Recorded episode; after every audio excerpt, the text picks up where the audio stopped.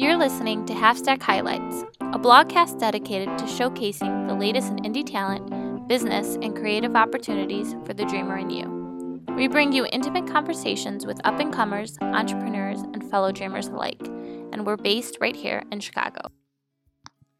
Hey everyone, welcome to the latest episode of Halfstack Highlights. I'm Jen Lezan, the editor in chief of Halfstack Magazine, and also the host of this podcast where we explore the business of creativity and inspiring individuals who are trying to create magic while following their dreams. In today's episode, I had the opportunity to talk with Dana Donofree, the founder of Ana Ono, a lingerie and loungewear company that launched back in 2014 with a mission to design specifically for those who have had breast reconstruction, breast surgery, mastectomy, or are living with other conditions that cause pain or discomfort. Dana launched the brand after her own battle with cancer. She was diagnosed with infiltrative ductal carcinoma at 27. Dana founded Ana Ono out of her own necessity and desire for pretty, sexy, beautiful lingerie. After a bilateral mastectomy with implant reconstruction, her own bras no longer fit her, and she was certain there must be more than just sports bras and camisoles, as nothing in the traditional lingerie market fit her surgically altered body anymore. With a degree in fashion design from Savannah College of Art and Design and a quite successful fashion industry career, she took her 10 plus years of experience and put it towards designing, launching, and growing the Ana Ono brand. In this episode, we talk about Dana's amazing journey through this all. We specifically look at her experiences in design um, well before the Ana Ono brand launched, as well as launching a brand from start to finish, and her experiences at New York Fashion Week. We get up close and personal and discuss her battle with cancer and how the experiences changed her trajectory in her life.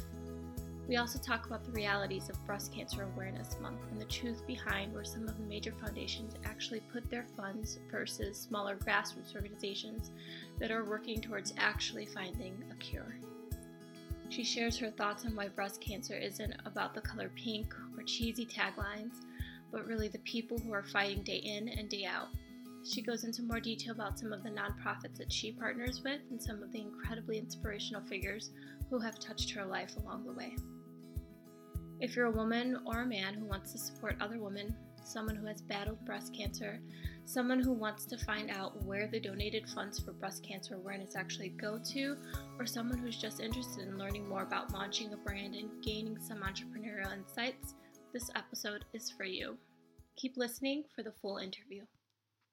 Can you please tell us a bit more about yourself, your background, and what led you to pursue launching your company?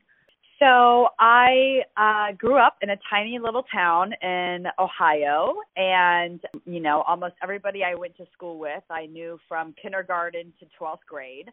And um, I launched out of that tiny little city and landed myself at Savannah College of Art and Design to study fashion design and I had an amazing time there. And I just went to wherever any fashion designer wants to go, and that's to the Big Apple in New York City.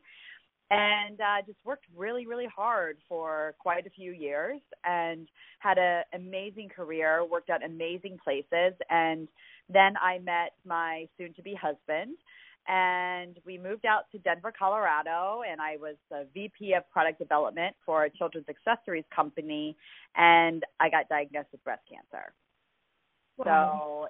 So, yeah, it was really a shock to my family, to my friends. I was 27 years old, never expected it, never thought it would happen to me. Um, wow as far as far as I knew, breast cancer happened to our grandmas, and mm-hmm. I didn't think it happened to my friends or myself included. Yeah.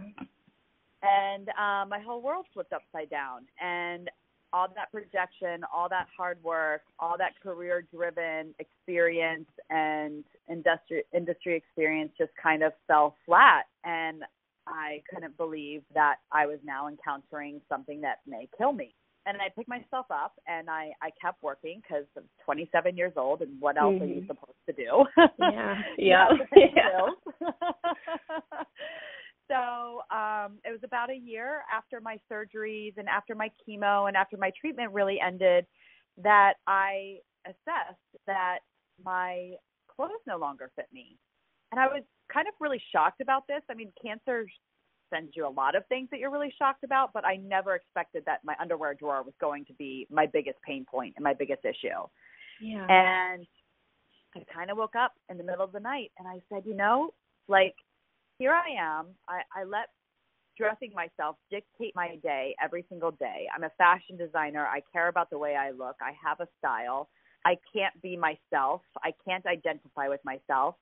And I have the tools to do something about it. So that's when I put my pen to sketchbook and I started designing intimates that would fit me and would help me feel more confident. And uh, one thing led to another, and here we are, wow. seven years later.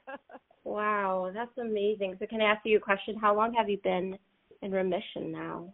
Uh, so I was diagnosed in 2010, so a little, um, almost seven and a half years. So it's great wow. news for me. Wow, that's amazing. That's amazing. And it's kind of like that motivation and not only you know it started off with yourself but i can only imagine the amount of women that you are impacting every day now with your collection what you're doing. And that's what really keeps me going to be honest. Um you know i'm not selling a bra and we'll probably never sell a bra but we're selling an experience and an opportunity to feel like yourself again. And that's so so important for your recovery and for your healing and for your life. I mean, you shouldn't have to feel bad about yourself because you had cancer. I mean, that just doesn't add up. So we're really supportive and encouraging to our community to know that it isn't just a bra. It's more than that. Yeah, yeah. Can you share a little bit on like the mission and vision driving your brand, what you're doing, and obviously, you know, your story kind of pegs into lingerie, loungewear. It was a pain point for you, and you figured it would be a pain point for others. But, you know, maybe even tell us more about the inspiration behind the collections and how you design and what you keep in mind when it comes to the women that you're trying to help with your brand? Yeah, I mean, it's a very loaded question, but at the end of the day, you know, what we strive to do at Ana Ono oh is to encourage and empower anybody who has any sort of alteration done to their body where traditional lingerie doesn't work. And that sounds really loaded because it is. And I think that our differentiation from our competitors is that we don't try to fit you into something that you're not. We don't try to fit you into a molded cup. We don't expect that you want to use breast forms. We want you to be you, whatever that is. So if you have one breast, two breasts, or no breasts, we're going to have an option for you. Mm-hmm. And I I tell people a lot. I've dressed a lot of women with no breasts. Our breasts don't define us. We define ourselves and our style and our personality and how we express ourselves. So if wearing something pretty helps you feel sexy, then you should have it. You know, I mean, shoot, there's worse things in life. yep, yep, exactly. And I mean that that helps too, adding and uh, adding to like the overall empowerment and and the healing process and getting you back to a point where you're loving your body no matter what it looks like, no matter what the changes are, and just realizing the strength and the power behind it that that you know something simple as you know lingerie can do something like that for some people. And i think that's amazing. For some people they don't need it. And for some they do and that's okay. I i love that concept. I love that idea that it's all about that empowerment too. Can you share a little bit more about the whole launch and the development and what the whole process was like going from like concept to final pro- uh, product? Obviously you you have a fashion design background, you know the ins and outs of the industry, but a lot of our our listeners who may be interested in this type of career or, or just you know who may find it interesting to hear about that whole journey into creating and starting a brand from scratch uh, maybe touch on that whole experience and what that was like and what you have to kind of go through in order to get to where you are now. That is really an awesome question because uh, I, for instance, knew what I was doing. I've launched many fashion lines in my life. I've launched them season after season. I definitely know how the calendar works, what needs to get done when it needs to get done. And it still took me twice the amount of time to do it. And and and that's kind of the reality that I, I really encourage a lot of people for. Like you're so anxious, you're so excited, you want that launch date so bad, but you have to take your time and you have to do things right because um I, I did that myself. I was bound and determined to launch in October of 2013, and I ended up launching without any of my intimate apparel. It uh, launched me. I launched with some T-shirts and some hats, and because at first my concept was to like be an all-encompassing shop, and um, I had all of those things, but I didn't have my intimate. And I started reading a lot of books about entrepreneurship, and they kept saying over and over the number one mistake that every entrepreneur makes is that they try to do too much too soon, too fast. and I checked off all of those boxes. So I kind of pumped the brakes a little bit. I pulled myself together. I got everything. I took my time. I stayed focused, and I ended up launching in May of 2014. Just to put that all in perspective, I yeah. came up with the idea in like May of 2011. So wow. really from concept to true launch, it took me 3 years. And wow. and again, that's coming from somebody who knew what they were doing. Yeah, yep. Uh, you know, a lot of that was, you know, making sure I identified the right factories, making sure my product fit, making sure my product was going to be what my audience needed, making sure that there is, you know, um, the requirements that you know I needed to have for a medical garment. Did I need it? Did I not need it? You know, there were so many questions, and I only had so many t- hours in the day because I was also working my full time job because that's what afforded me to start my business. So you know, there was it's kind of like set a course. Know that you're going to probably zigzag your way through that course, but when you give yourself milestones and dates and objectives, I feel like you can be a little bit more accountable to what can actually happen, and you know you're a bit more in control of your destiny. I think that's eye opening for most people because when they think about that whole concept of oh I'm starting a business or you know even when we see entrepreneurs who have you know hit that successful you know monumental moment in their in their career, it almost feels like this whole idea of an overnight overnight success and Right. the reality is that we often put so many years of, you know, blood, sweat, and tears and efforts into building out these concepts that when we finally get to that point, we're like, yes, we're there, but everyone's like, oh, that's so awesome. That, you know, that happened so fast. So it- it's three years. Like that tells you, like, th- there's a lot of time that goes into this. There's a lot of patience that's necessary to be able to pursue it. Um, so thank you for that. It's, I think it's, it can be very eye opening for most people who don't know the in, you know the in the ins and the outs of the industry. I I commend you working full time and you know going through your your battle with cancer and then on top of it you're like we're to do this we're launching this this product line like you're a superhero i can't i can't give you props Superhero slash crazy, you know, either one works. Yes, and I find that's really common though with with women. But Yep. women are true hustlers. Like we are here to, especially if you have a dream and a goal. And I think that's so inspiring. It's so inspiring. A woman said to me yesterday that you might not get there the way that you planned, but if you don't give up, you'll get there. Yes, And- I love that. Yes. I thought it was so great. Of course she was a mother. You know, of course she had daughters that had their kids. You know what I'm saying? Like it was yes. it was so wise and her two daughters are incredibly successful. They run their own business. And I just when she said that, I was like, "You know what? You're right because I tell people there is no weight or gauge for passion. If Yeah. you believe that you can do it and you believe it needs to be done, you will find a way.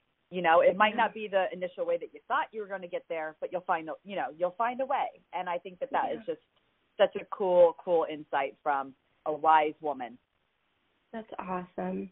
Can you touch a bit on your creative inspiration? Like what goes into your thought process when it comes to designing um, the garments that you're you're showcasing in each of your collection? Is there anything specific? Are there trends you look at, or is it all based on, you know, your imagination? Well, m- my initial collection was launched because I was addressing my pain points. and and since I live with the body, I lived with all of the problems that I was trying to solve. I really sat down and I said, okay, what am I missing in my life? As a woman with a bilateral mastectomy with reconstructive surgery, I was missing everything. I was missing a post-op bra that didn't look like a grandma bra that wasn't horribly hideous and horribly uncomfortable. I was missing you know, a bra I would wear to the boardroom and I would wear to work. I was missing a bra that I would wear on Friday night date night. I was missing my bra that I would wear to yoga or Pilates or out for a walk for the day. And so I knew I had to kind of like fill in these holes and fill in these gaps and that's what I always kind of think about when I when I open up the design door to say, okay, what gap am I filling today? And what's inspiring to me is that the community of the Ana Ono ambassadors and the community of women that belong in Ana Ono are so incredibly encouraging and they give me so much feedback, so much insight into their lives and that inspires me to design and create new things. And one of um this might be like my premiere to my surprise launch, but one of the needs that I didn't necessarily know or knew needed to be addressed was that women with no breasts still wanted bras. And um, and I had a really inspiring story from a woman who sent me an email that said to me, "The only thing I dream of is the day that my husband can unhook my black bra again." I was really taken back with that comment because she had explained to me that she had a double mastectomy, she didn't undergo reconstructive surgery, but this was a hot and steamy process to their intimacy. And she has inspired me to do something about it. And soon we'll be launching that. So stay tuned. But like that being said, you know, I mean, I feel like so many people give me their opinions. I mean, we're launching a swimwear line because nobody has swimwear. If you can't wear a bra, it makes sense. There's not a lot of swimwear out there for you either and um, you know women that need plus size because treatments can do a lot of things to your body. They oftentimes increase your weight. Very few lose weight. So you know you might have been a size 8 or 10 when you were diagnosed with breast cancer, but now you're 14, 16, 18, 20. So we want to make sure that we're again offering as as many of these individuals that have been affected by breast cancer an option for them and as I continue to hear these stories and get this feedback, it really inspires me to keep going and to create new things. What are your goals for Ana Ono in the next two to five years? What are you, you know, um, how do you hope to be making it an impact, or what kind of growth are you looking forward to? I mean, I hope that there is not a woman diagnosed with breast cancer that doesn't have us by her side and knows that we are there not only to help her feel beautiful, but to also support her and get her through her journey. I think that um, unfortunately it's been a very forgotten about demographic for a really long time. Uh, you know, I mean, a cancer diagnosis 10 years ago, 15 years ago meant that you were probably dead within five.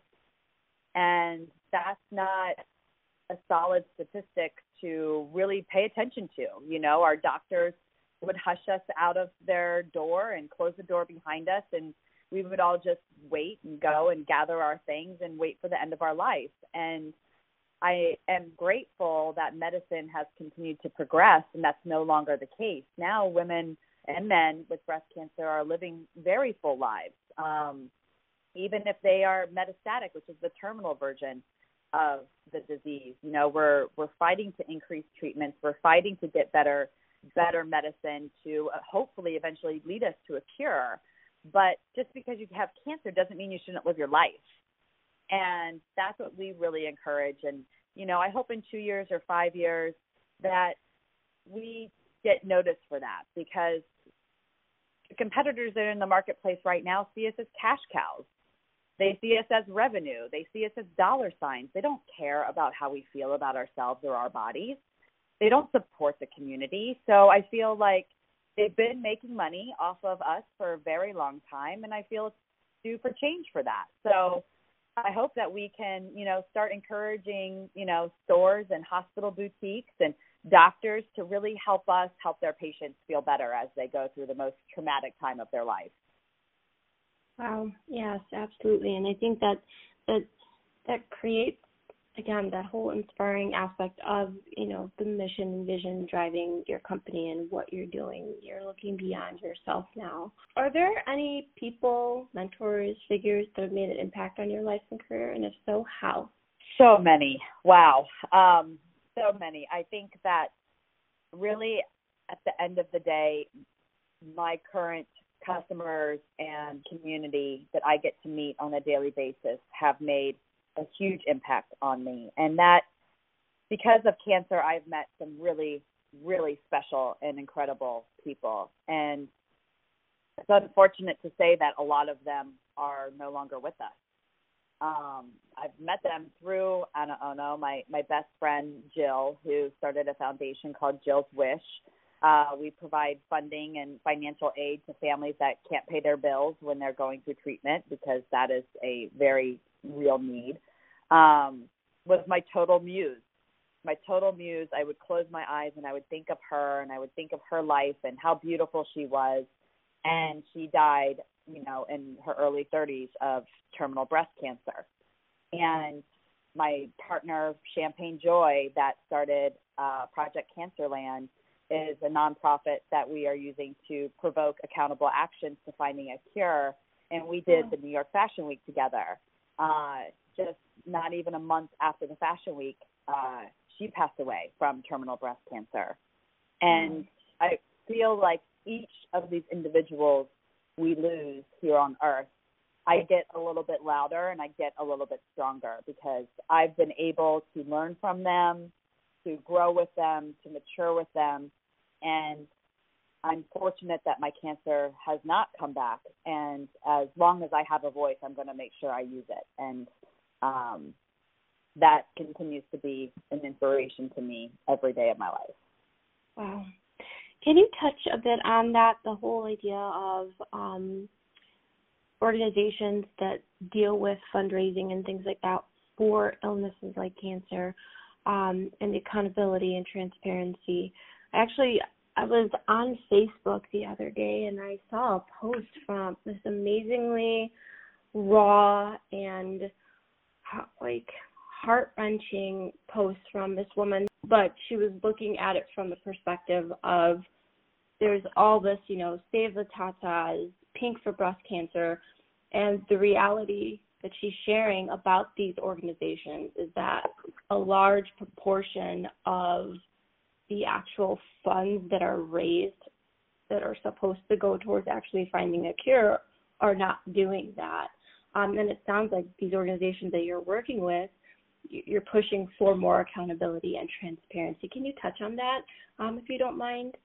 Absolutely. I mean, I, I'm glad that you saw that, and I'm glad you came across that post because at the end of the day, we are up against marketing giants, and pink should not be a holiday and pink should not be sat on the counters of our supermarkets and our craft stores and our liquor stores everywhere else just to then be marked off 75% on November 1st. And that's the reality of how much this disease has been commercialized and how the awareness is actually now working against us. And the fact of the matter is is that when we're up against marketing giants and we support marketing giants, if somebody thinks that they're going on a walk for a cure or they're going to a party for a cure or whatever this anybody that wants to use a cure in their marketing needs to make sure that every single penny that is raised at that event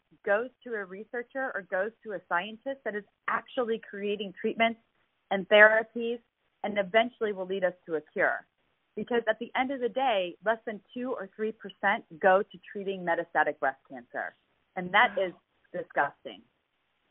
There's out of our top rated largest nonprofits in the United States, they collectively raise almost a billion dollars. A billion dollars. 2 to 3% of that actually go to research and science for metastatic breast cancer. That's mind blowing. So we can keep sending our money to these nonprofits. We can keep putting money in their bank accounts. All of that is fine, but they have to be accountable. They have to readjust their books. They have to readjust their missions. Awareness worked. the 20 year, 25 year propaganda of raising awareness to the pink ribbon worked. Now we need a cure. Now we actually need a cure because we are burying men and women at the same rate that we have for the last 20 years. So nothing has changed. You know, if if we crashed a plane every day of the year, don't you think we would change our flight standards? Yeah. But instead, we crash a plane of all women and men with metastatic breast cancer every single day, and we do not make change. It doesn't make any sense. So, we as a community are really trying hard to bring the awareness of the complete monstrosity of this the commercialization of this disease because we're dying because of it. We're not benefiting from this. Um, the you know corporations and high end nonprofits are benefiting from it. Can you share a bit about the organization that you are working with and what you guys are doing? So um, I work with quite a few, but um, in regards to metastatic disease and metastatic research, I work with an organization called Metavivor. M E T A V I V O R. And it's like being a survivor, but being a metavivor because the disease is metastasized, is where the, the name comes from. And we donate 100% of our funds raised to research and grants to scientists and doctors to um, improve our, our therapies and treatments. And um, I'm also very active in Project Cancerland, and this is us with a voice trying to provoke these accountable actions to help people be aware of where their money is going and how their money is being spent so they can make an educated decision on how they want to spend their money. And um, last but not least, I, I am very huge advocate for Living Beyond Breast Cancer. And I love Living Beyond Breast Cancer because uh, we don't raise money for research. We don't raise money for a cure, but what we do is we provide education and trusted information to those that are diagnosed. And that's really, really important because you have to know how to navigate this new world. And it is so confusing and it's so cumbersome that what we do with Living Beyond Breast Cancer is we give information to those that need it, the caregivers, the patients, um, stage one, stage four, you know, double mastectomy, lumpectomy. You know, we really are just like the encyclopedia of breast cancer. so it's it's really important, and they are always who I turn to when there's a new medicine available or a new study available, or even to find a community of women that you know I need to meet with and speak with. So they're a really amazing support foundation that helps us deal with our daily lives, and that's what's important too.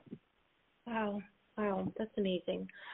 Um, okay, so heading back to our, our, our questions about you and entrepreneurship and what it's like running your own business. Can you share some insight to the realities of that, of running your own business? Are you now full time? I know you mentioned you were working a full time job on top of, you know, building this on the side. Are you now full time? Are you still juggling both?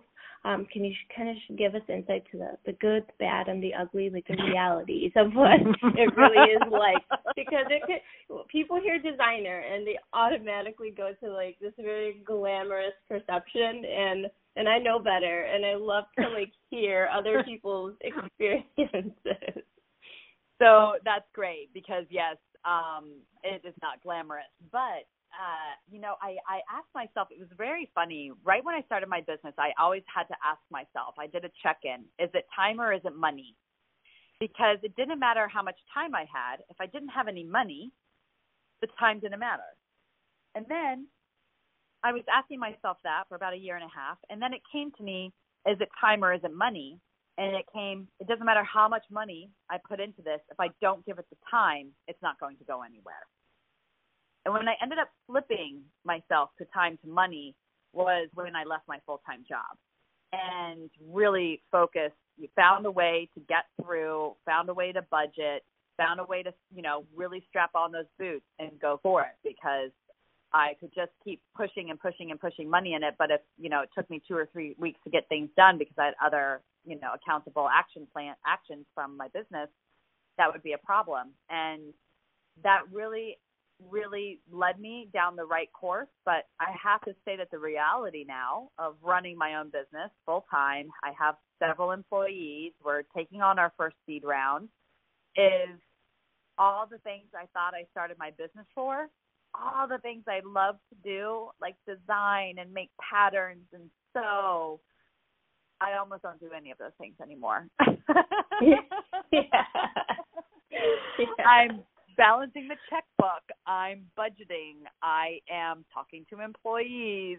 I am, you know, doing um, you know, talking to the factory, trying to build a payment plan with stores, you know, it's it is kind of funny that everything I love to do is is now somebody else's job.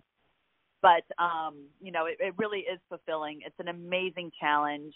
Um, I'm incredibly passionate about the business and the cause and, and everything that surrounds it. So I work really, really hard. Um, I work, you know, 27 hours a day, probably. Um, I'm like working in my dreams. but yes. um at the end of the day like it's not work when you love what you do so um you know it might be stressful at times and and you might get down and you might get overloaded and overbear like overbearing with all of the work on your to-do list. And sometimes when i do that i just say okay i need a day off. I need to freshen up. I need to go for a walk in the park. I need to go get a facial or a massage or whatever that might be. Just turn off my brain for a minute because you have to give your body and your mind that respect or you just get too bogged down. You know it's like it's like hitting the restart button to your computer when nothing starts working. And um and that's been a really hard thing for me to learn because i'm like oh my god i could be doing 18 million other things. But i come back i'm more energized i'm more focused and i'm more productive Absolutely. That's awesome. I love it. 27 hours a day. mm-hmm. 27 um, hours, 8 days a week. it sounds like, you know, you went through your seed funding and all that good stuff. What was that process like? Was it difficult? I mean, I feel like when you hear startup, it feels like the startup industry is very, very male dominated. There's a, you know, there's a, for every like ten men, there's like one woman woman that, that has an opportunity to find financing. What was that process like? How did you go about it? You know, was it difficult, um, or perhaps you had a really positive, you know, experience? What what has your experience overall been like when it came to you know finding financing and investors and funding and things like that? I will tell you right now that finding fundraising has been the toughest thing I've ever encountered in my entire career. And um, you know, it's not just like you're not an overnight success, just like those people that make a product and post it all over Instagram and have all of a sudden a 100,000 followers and you're like, "Wow, they did that so quick." That was all planned out. That was all yeah. completely planned out. None of that happened overnight. And same thing for fundraising. I have literally been fundraising for about the last almost a year and a half. And you don't just go to your first pitch and walk out and get a check. Um, it's a real serious common misconception. And um, it's about relationship building. It's about networking. It's about getting yourself out there. It's about learning more and more about your business. I mean, what I learned about my business in the last year, I feel like I got like a pseudo master's in business you know, just in real life experiences. And and it you have to you're learning a whole nother language. And really as a woman run business making products for women by women to sit in a room full of you know for the lack of better terms old white dudes um is really challenging because women face a lot of issues um in our health in our mind in our bodies that men just have no idea that we face. Um, I really, it, my business has not changed since I've been pitching in a year and a half. The way I pitch my business has been changed. And it was really interesting because I started understanding, you know, to to men for the most part, if their if their wives or their loved ones or their sisters or their mother mothers hadn't been affected by breast cancer, they really had no clue. They had zero clue. Um, even if their loved ones have been affected by breast cancer, they had zero clue. And, you know, it's really difficult to have a conversation how a woman with two natural breasts that can walk into Victoria's Secret and walk out with a bra is not the same as a woman that has two breasts that have been rebuilt and reconstructed by a surgeon to mimic, mock, and replace the breast that used to be, be there. So it's not the easiest conversation to talk to a lot of deer and headlights in the room, yeah. and I had to learn how to say it without being too racy, not racy enough, so on and so forth. But you know, I think that the the common takeaway that I had is that your business doesn't matter. Um, I hate to be so blunt and frank about it, but what matters is are you going to make money? Is your revenue going to grow? And when the investors get their money back, all it is. And if yeah. you can't show them that they have a way to make their money back in the terms that they want to make their money back, you won't get funding. And it doesn't matter how amazing your idea is, but if you don't have a buyer or you don't have an exit plan on the other side of that strategy, nobody wants you because they need their money back. and it's that simple. So it really took a long time, not a long time, but you know, at least six months. I'm like, oh my God, like everybody's telling me how awesome my business is and how much they love me. And then they're like, but we're not going to invest.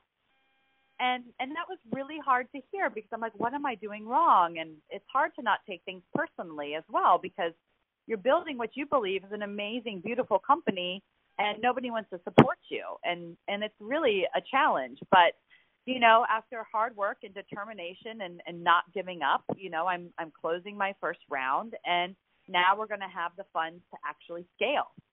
And that was the challenge, you know, I, I say my bra drawer was like the least expected challenge that I had when I had breast cancer. Well, scaling was the least worry I had when I started my business. I didn't think growing my business was going to be the challenge. I thought million other things were going to be my challenge. Not actually being successful was going to be one of them. So, so I've learned a lot. I feel like you know we're talking about obstacles. Obviously, this sounded like one of the biggest ones. Are there any obstacles, um, any other obstacles that you you faced on this whole journey? And if so, what and how did you you overcome them? I mean, sc- scaling and growing comes with a lot of challenges. I mean, the first two years, I really had an okay time managing my business by myself and with a few freelancers. Um, and I've been more than doubling my revenue year over year. So that comes with challenges because you're not quite making enough money to hire anybody, but the job is too big for just you anymore.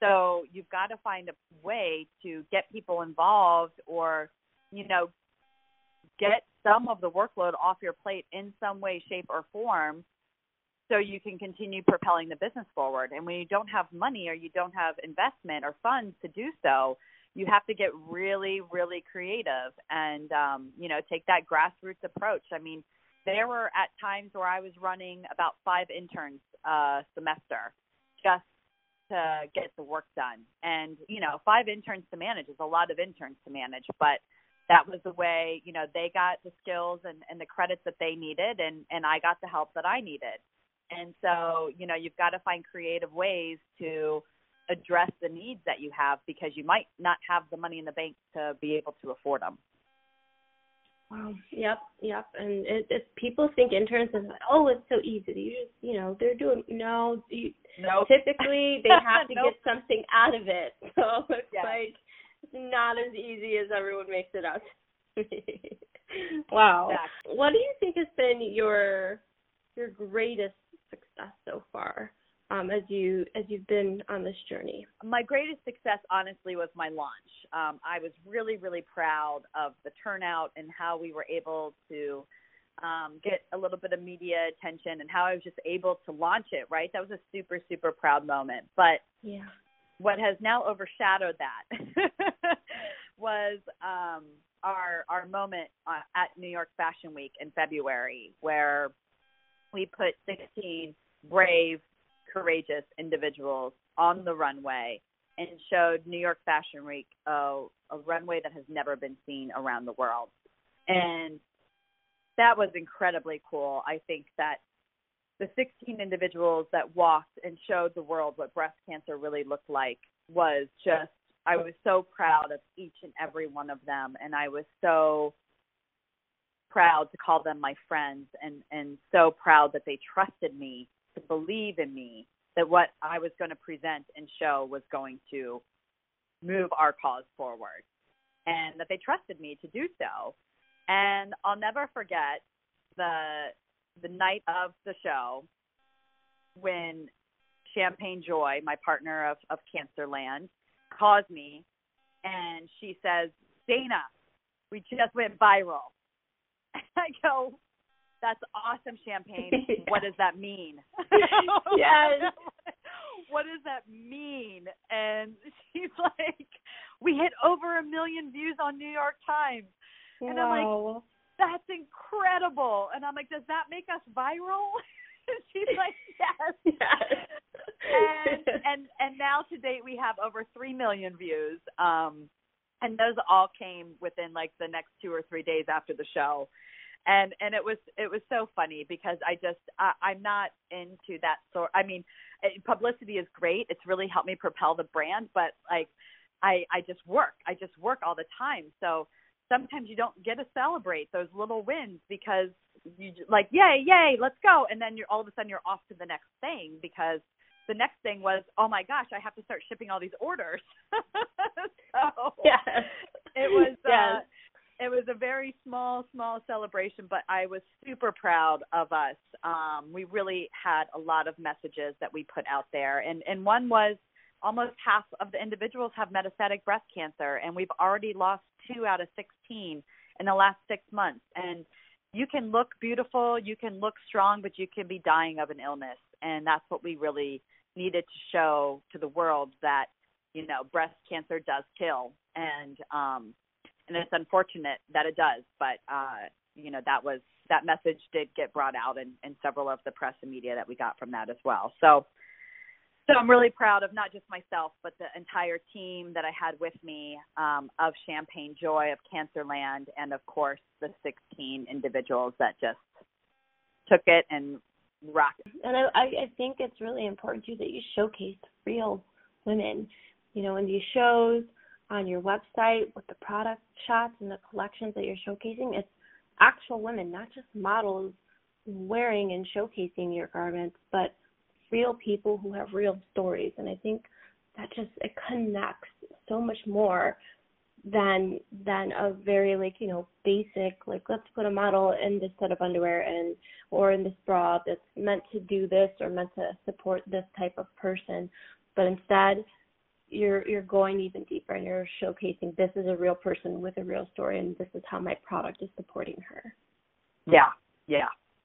And that was always important to me because I don't know how our competition can model a mastectomy bra on a woman that has breasts when you're trying to Mhm. sell a product to a woman that has no breasts. yep And you know, I I knew immediately that none of those brands were talking to me, and none of those products were talking to me. And I wanted to make sure that whoever was sitting on the other side of that screen saw somebody that they could identify with. And um it was and and you know, when I launched in 2013, that was like unheard of. Nobody was doing it, and I and I thought maybe I was crazy, but I'm I'm happy to really see more brands, you know, taking that sort of approach to power and encourage, you know, others, especially if they're, you know, working within a niche demographic. Absolutely. Yep, yep. Um, what kind of advice would you give someone looking to launch a clothing line or even just start a business? Any, you know, wise words that you could share? do your research, especially in the fashion industry. Um, if you don't have experience, uh, you can make a lot of very costly mistakes. So just be careful. Get a mentor, get an advisor that knows how to navigate the waters and can really help lead you. Um, and, you know, I jumped off the cliff and into my business. I didn't make a business plan, and I didn't make my business plan until I auditioned for Shark Tank.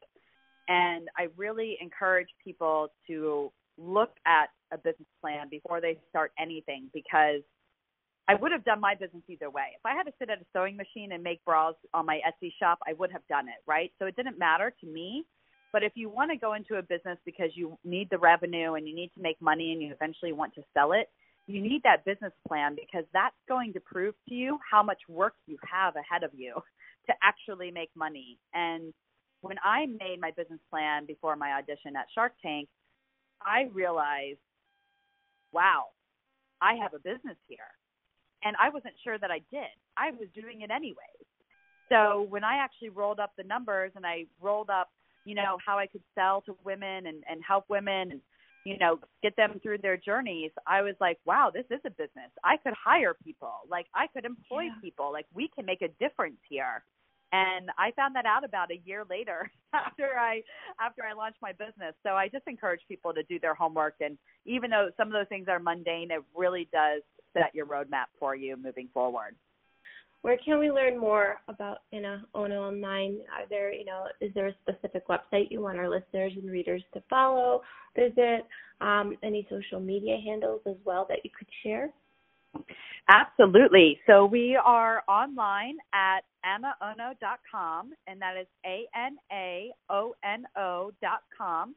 And know that we talked a lot about breast cancer today and the reason why I launched the line. But I do want to point out that if you're comfortable without an underwire, you're comfortable in Ana Ono. So even though I needed an untraditional bra, the bras that I have designed really work for women with natural breasts as well as reconstructed breasts or modified breasts. So um, take a look. Uh, we always, you know, have some great discount codes for email signups and whatnot, and tell your mothers and your sisters and your friends. And um, all of our social media handles are at Ana Ono Intimate. Uh, so we're on all of them. And if you want to follow me and my personal uh, startup life journey, um, I'm on Instagram at Dana, spelled D A Y N A underscore Dono, D O N O. I hope you all enjoyed this episode. I want to send a huge shout out to Dana for taking the time to share her journey and her experiences with us. Her story is an inspiration and she's a true testament to the inner strength all women have.